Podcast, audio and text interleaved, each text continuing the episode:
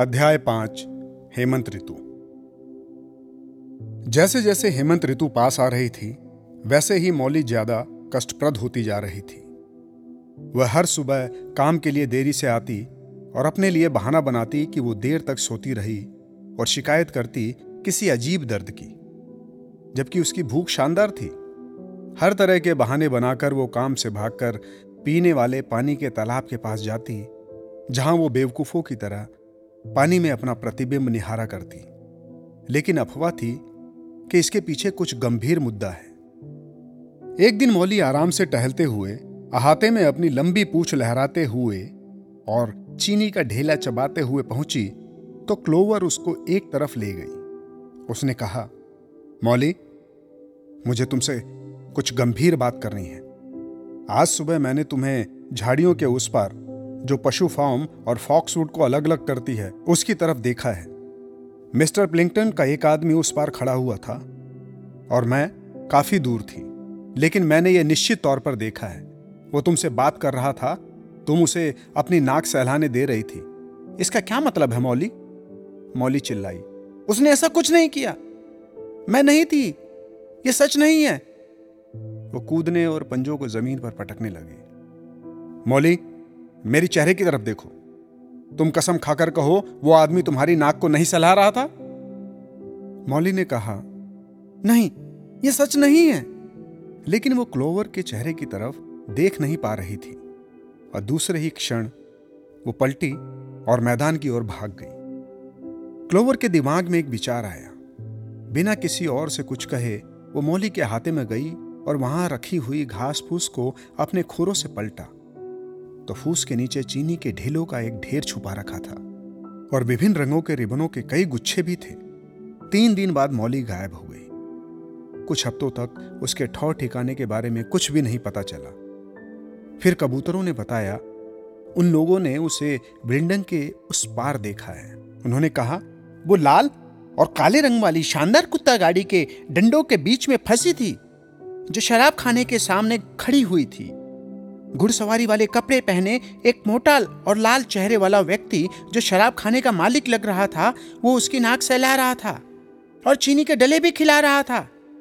उसके बालों को ताज़ा काटा गया था और उसने अपने माथे की लट पर लाल रंग का फीता पहना हुआ था। ऐसा लग रहा था जैसे वो अपने आप से खुश हो रही हो। ऐसा कबूतरों ने बताया।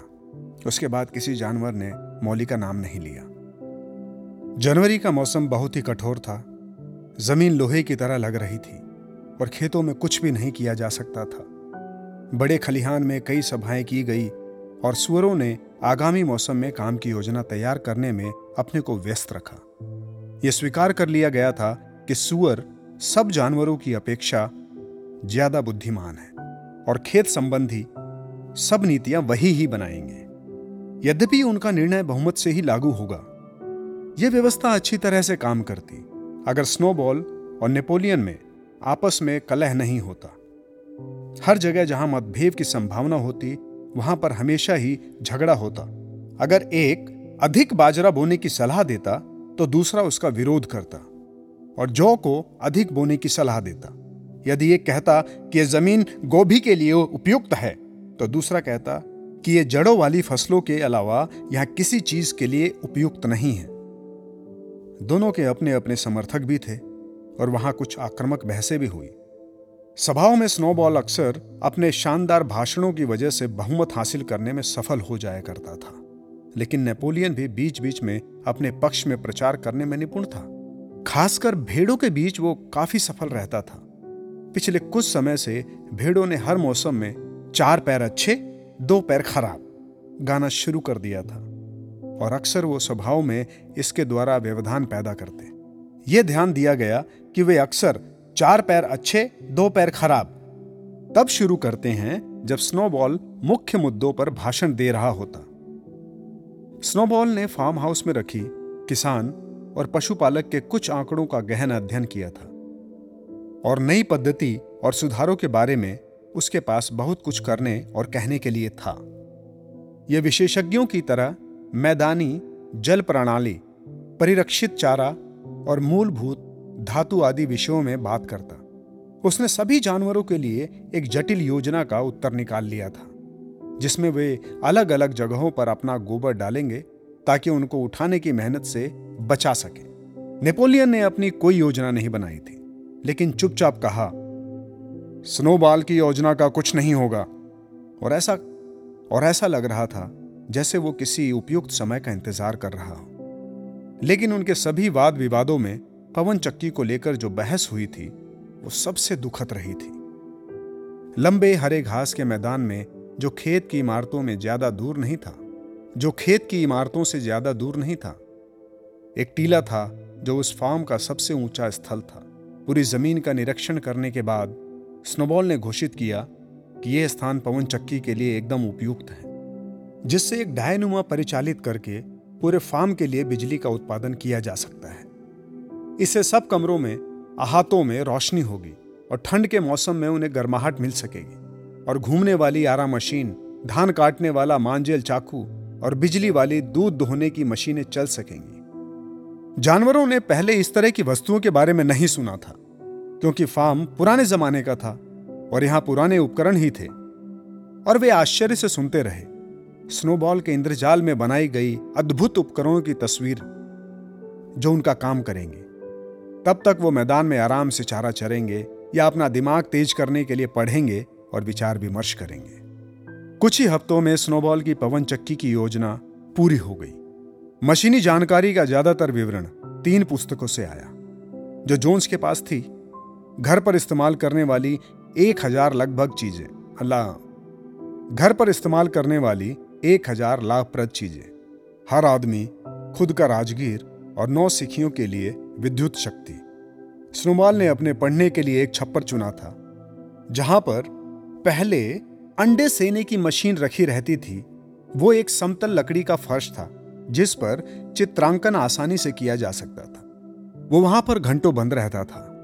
अपनी किताबें पत्थर से खुली रखकर और एक खटिया को अपने पंजों के बीच फंसाकर वो इधर उधर घूम घूम कर रेखा के बाद रेखा बनाता और उत्तेजना से आवाज़ें निकालता रहता।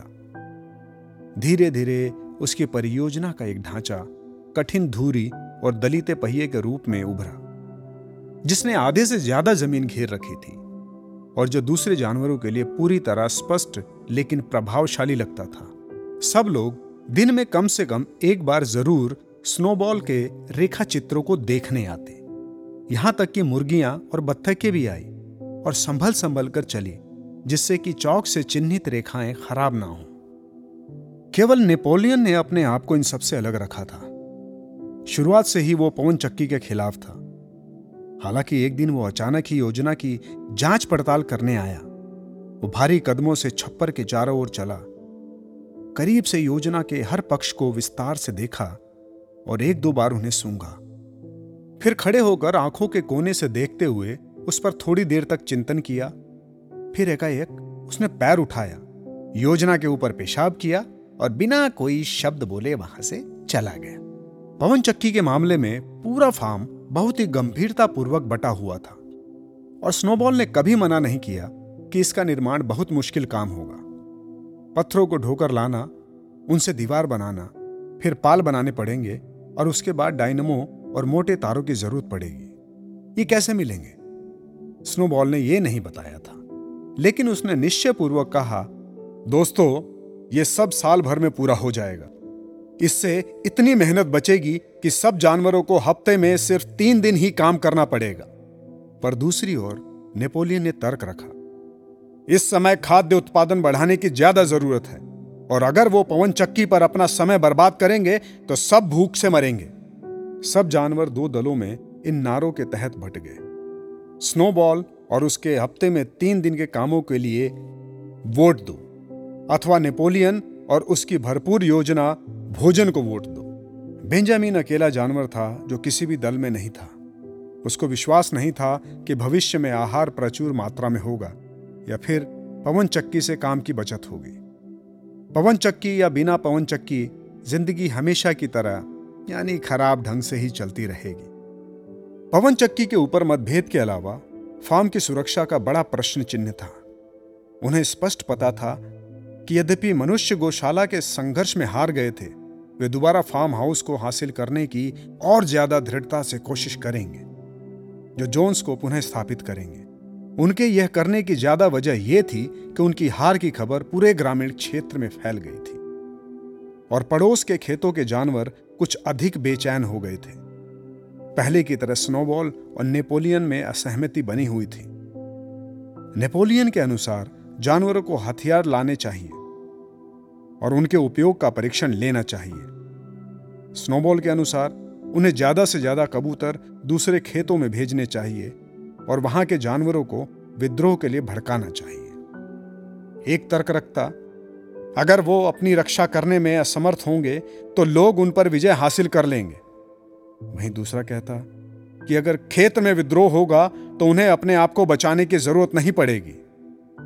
जानवरों ने पहले नेपोलियन को सुना, फिर स्नोबॉल को, और तय नहीं कर पाए कि कौन सही है। यकीनन, उन्होंने पाया कि वे जिस वक्त जिसे सुनते हैं, उसी से सहमत हो जाते थे। अंततः वो दिन आया जब स्नोबॉल की योजना पूर्ण हो गई। आगामी इतवार की सभा में मतदान से निर्णय होगा कि पवन चक्की का काम शुरू किया जाए या नहीं। जानवर खलिहान में एकत्रित हो गए, तब भेड़ों द्वारा बीच बीच में बाधा डालने के बाद भी स्नोबॉल ने खड़े होकर पवन चक्की के निर्माण की आवश्यकता पर अपना पक्ष रखा। फिर उसका जवाब देने के लिए नेपोलियन खड़ा हुआ। उसने बहुत शांत रूप से कहा, पवन चक्की की बात बकवास है। और सुझाव दिया, कोई भी इस पर मतदान ना करे। और यह कहकर तुरंत बैठ गया। उसने मुश्किल से तीस सेकंड के लिए बोला था और ऐसा प्रतीत हुआ कि इसका औरों पर क्या असर होगा, इसकी उसको कोई परवाह नहीं थी। इस पर स्नोबॉल उछलकर तुरंत खड़ा हुआ। इस बीच भेड़ जो मिमियाने लगी थी चीख कर उन्हें चुप कराते हुए पवन चक्की के लिए बहुत भावुक आग्रह किया। अब तक जानवर दोनों पक्षों के बीच बराबर में बटे थे, लेकिन एक ही क्षण में स्नोबॉल के वाकपटुता से प्रभावित हो गए। उसके जोशीले शब्दों ने पशु फार्म की ऐसी तस्वीर खींची, जिसने जानवरों के ऊपर से घटिया परिश्रम का बोझ उठ गया। उसकी कल्पना आप धान कटाई और शलगम काटने की मशीन से कहीं आगे चली गई थी। उसने कहा, बिजली से कुटाई की मशीन चलाना, हल चलाना, जुताई करना। रोलर चलाना, कटाई और बांधने वाले कामों को करना आसान होगा। केवल यही नहीं, साथ ही हर चबूतरे की अपनी रोशनी होगी, साथ ही गर्म और ठंडा पानी और बिजली का हीटर होगा। जब उसने बोलना बंद किया, तब वहाँ किसी प्रकार की शंका नहीं रह गई थी कि बहुमत किस पक्ष के लिए होगा। लेकिन इसी पल नेपोलियन उठा और अजीब ढंग से अपनी आँख के कोने से स्नोबॉल को देखते हुए ऊँची आवाज़ में स्वर निकाला जिसे पहले कभी किसी ने नहीं सुना था। इस पर बाहर से खौफनाक, भौंकने की आवाज़ आई और पीतल के पट्टे गले में डाले हुए नौ भीम का एक कुत्ते दौड़ते हुए खलिहान के अंदर आए और सीधे स्नोबॉल की तरफ़ दौड़े, जिसने समय रहते उन्हें देखते ही भागकर अपने को उनके खूनी जबड़ों से बचाया। एक ही पल में वो दरवाजे से बाहर था। वह कुत्ते उसके पीछे भागे अति आश्चर्य और भय के कारण बोलने में असमर्थ, सब जानवर दरवाजे में दुबके इस दौड़ को देखते रहे। स्नोबॉल मुख्य मार्ग की ओर जाने वाली हरी घास वाले मैदान की ओर भाग रहा था। वो भाग रहा था जैसे एक सुअर भाग सकता है, लेकिन कुत्ते उसके बहुत करीब थे। अचानक वो फिसला और ऐसा लगा जैसे उन्होंने उसे पकड़ ही लिया हो। फिर वो उठकर इतना तेज भागा जितना पहले कभी नहीं भागा था। और फिर से कुत्ते उस पर बढ़त बनाने लगे। एक ने तो लगभग स्नोबॉल की पूछ झपट ही ली थी, लेकिन समय पर स्नोबॉल ने फुर्ती से पूछ छुड़ा ली। फिर उसने पूरी ताकत से कुछ इंचों की दूरी छोड़ते हुए एक बड़ी सी छलांग लगाई और झाड़ियों के एक सुराख के अंदर घुस गया। और उसके बाद वो कभी नहीं दिखा। भयभीत और चुप, सब जानवर वापस खलिहान में आ गए। कुछ ही पल में कुत्ते भी कूदते हुए वापस आ गए। पहले कोई नहीं सोच पा रहा था कि ये जानवर कहाँ से आए, लेकिन शीघ्र ही समस्या का समाधान हो गया। ये वही पिल्ले थे जिन्हें नेपोलियन ने उन्हें अपनी माओ से दूर कर दिया था। और अकेले उनकी परवरिश की थी। यद्यपि अभी वह पूरी तरह से व्यस्क नहीं हुए थे, लेकिन वे विशालकाय कुत्ते थे और भेड़ियों के जैसे खूंखार। वो नेपोलियन के पास ही खड़े हुए थे। यह ध्यान दिया गया कि वो नेपोलियन के सामने वैसे ही पूछ हिला रहे थे, जैसे दूसरे कुत्ते जॉन्स के सामने हिलाते थे। कुत्तों के साथ नेपोलियन फर्श के उस जगह पर चढ़ा, जहाँ मेजर ने पहले भाषण दिया था। उसने घोषणा की, सुनो, अब इतवार की सभा बंद होगी। अनावश्यक ही समय की बर्बादी है। भविष्य में खेत के काम से संबंधित प्रश्न सुअर की विशेष समिति करेगी, जिसका नेतृत्व मैं स्वयं करूँगा। मेरा निर्णय बाद में सभी तक पहुँचा दिया जाएगा।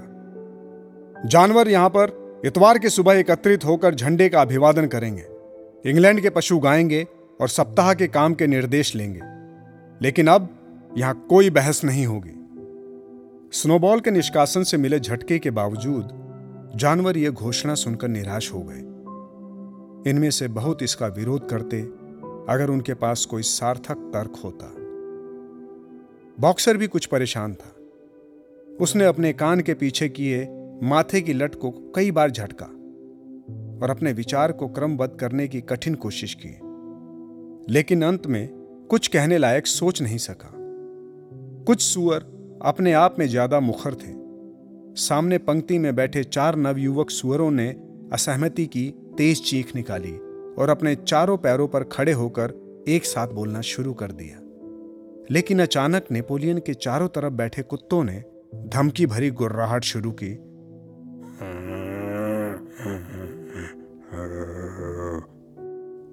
और सुअर शांत होकर अपनी जगह फिर बैठ गए। फिर भेड़ों ने तेज आवाज़ में मिमियाना शुरू कर दिया। चार पैर अच्छे और दो पैर खराब। चार पैर अच्छे, दो पैर खराब। गाना शुरू कर दिया, जो करीब पंद्रह मिनट तक चला, और इस प्रकार किसी भी तरह की चर्चा के मौके का अंत हो गया। इसके बाद खेत के नए प्रबंध के स्पष्टीकरण के लिए स्क्विलर को लोगों को बताने के लिए चारों तरफ़ भेजा गया। उसने कहा, दोस्तों, मुझे विश्वास है कि यहाँ सब जानवर नेपोलियन के त्याग की सराहना करेंगे। क्योंकि उसने ये अतिरिक्त काम का बोझ अपने ऊपर लिया है। दोस्तों, ये ना सोचे कि नेतृत्व एक आनंद है। इसके विपरीत यह एक गहन और भारी ज़िम्मेदारी है। दोस्तों, नेपोलियन से ज़्यादा यह विश्वास किसी और को नहीं है, कि सब जानवर एक हैं। वो बहुत खुश होगा अगर तुम लोग अपना निर्णय खुद ले सको। परंतु कभी कभी दोस्तों, यदि तुम लोग गलत फैसला ले लेते हो तो हम सब लोग कहाँ होंगे? मानो कि अगर तुमने स्नोबॉल की कल्पनाशील रुपहली पवन चक्की का साथ दिया होता, तब क्या होता? जैसा कि अब हमें पता चला है कि स्नोबॉल एक अपराधी से कम नहीं था। तभी पीछे किसी ने कहा, गौशाला के संघर्ष में वो बहुत बहादुरी के साथ लड़ा था। बहादुरी पर्याप्त नहीं है। निष्ठा और अनुपालन ज़्यादा महत्वपूर्ण है। जहाँ तक गौशाला के संघर्ष की बात है यह तो समय ही बताएगा कि उसने स्नोबॉल के कार्य को कितना बढ़ा चढ़ाकर बताया गया था।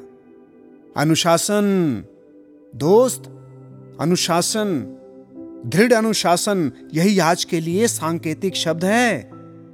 एक गलत कदम हमारे दुश्मन हमारे ऊपर होंगे। और दोस्तों, तुमको जॉन्स नहीं चाहिए ना? फिर से यह तर्क बिना जवाब के था। निश्चित, जानवर जोन्स को वापस नहीं चाहते थे। अगर इतवार की सुबह वाली बहस के उसके वापस आने की संभावना होती है तो वो बहस बंद होनी चाहिए। बॉक्सर, जो अब तक की घटनाओं पर सोच विचार कर चुका था, वो बोला, अगर दोस्त नेपोलियन ऐसा कहता है तो वही सच होगा। और वहाँ से उसने अपनी पूर्व कहावत, मैं हमेशा ज़्यादा काम करूँगा के साथ दूसरी सूक्ति, नेपोलियन हमेशा सही है वो भी अपना ली। इस समय तक मौसम खुल चुका था और बसंत ऋतु में खेत में हल जोतना शुरू हो चुका था। वो छप्पर जहाँ स्नोबॉल ने अपनी परियोजना पवन चक्की का स्वरूप तैयार किया था, बंद कर दिया था और यह मान लिया गया था कि सब योजनाएँ फर्श से मिटा दी गई हैं। हर इतवार की सुबह दस बजे जानवर बड़े खलिहान में एकत्रित होते, जहाँ उन्हें सप्ताह के कार्य के निर्देश दिए जाते। बूढ़े मेजर की अब साफ़ खोपड़ी, यानी मांस पूरी तरह झड़ चुका था। उसे बागान से निकालकर ध्वज दंड देने के नीचे बंदूक के साथ रख दिया गया था। ध्वजारोहण के बाद सब जानवरों को पंक्तिबंद तरीके से खोपड़ी को नमन यानी उसके प्रति अपना सम्मान प्रकट करते हुए खलिहान से बाहर निकलना होता था। अब पहले की तरह सभी जानवर एक साथ नहीं बैठते थे। नेपोलियन, स्क्विलर और एक दूसरा सुअर, जिसका नाम मिनिमस था, जिसके पास नए गीत और नए कविताएँ करने की प्रतिभा थी। उनके साथ आगे ऊँचे मंच पर बैठता, जहाँ नौ किशोर कुत्ते उसके चारों तरफ़ अर्धव्रत बनाकर बैठे रहते और दूसरे अन्य सुअर उनके पीछे बैठते। बाकी जानवर उसकी तरफ़ मुँह करके खुले मैदान में रहते। नेपोलियन कठोर सैन्य शैली में सप्ताह भर के निर्देश पढ़ता और उसके बाद इंग्लैंड के पशु गीत गाने के उपरांत सब जानवर विसर्जित हो जाते। स्नोबॉल के निष्कासन के तीसरे सप्ताह में जब जानवरों को यह सुनकर कुछ आश्चर्य हुआ कि नेपोलियन ने पवन चक्की के निर्माण की घोषणा की। उसने अपने दिमाग को बदलने का कोई कारण नहीं बताया। लेकिन सबको केवल चेतावनी दी कि अतिरिक्त काम का मतलब अधिक मेहनत होगा और उनके भोजन को भी कम करने की आवश्यकता हो सकती है। हालाँकि योजना अंतिम चरण तक पूर्ण रूप से तैयार हो चुकी थी। पिछले तीन हफ्तों से सुअरों की विशेष समिति इन पर काम कर रही थी। कई नए सुधारों के साथ पवन चक्की का निर्माण अगले दो वर्षों में अपेक्षित है। उसी शाम को स्क्विलर ने अकेले में दूसरे जानवरों को बताया। वास्तव में, नेपोलियन कभी भी पवन चक्की के विरोध में नहीं था। इसके विपरीत, शुरू में ही उसने इसका समर्थन किया था और योजना का स्वरूप, जो स्नोबॉल ने अंडे सेकने वाले कमरे के फर्श पर रेखांकित किया था, वो असल में नेपोलियन के कागजों से चुराया गया था। पवन चक्की तो वास्तव में नेपोलियन की अपनी कल्पना थी। किसी ने कहा, आखिर फिर क्यों? क्यों नेपोलियन इतना ज़्यादा इसके विरोध में बोलता था? इस पर स्क्विलर ने बहुत ही धूर्तता से देखा। उसने कहा, दोस्त, नेपोलियन की चतुराई थी। वो दिखा रहा था जैसे पवन चक्की का विरोध कर रहा हो। यह चाल सिर्फ़ उसने स्नोबॉल को हटाने की की थी, जो एक खतरनाक चरित्र था, जो सब पर बुरा प्रभाव था।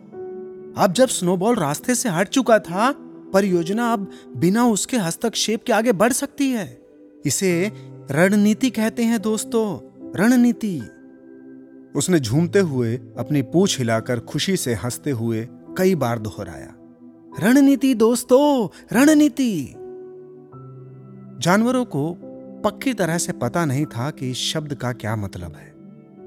लेकिन स्क्विलर इतने विश्वास के साथ बोला और उसके साथ तीन कुत्तों ने बहुत ही डरावने ढंग से गुर्राया।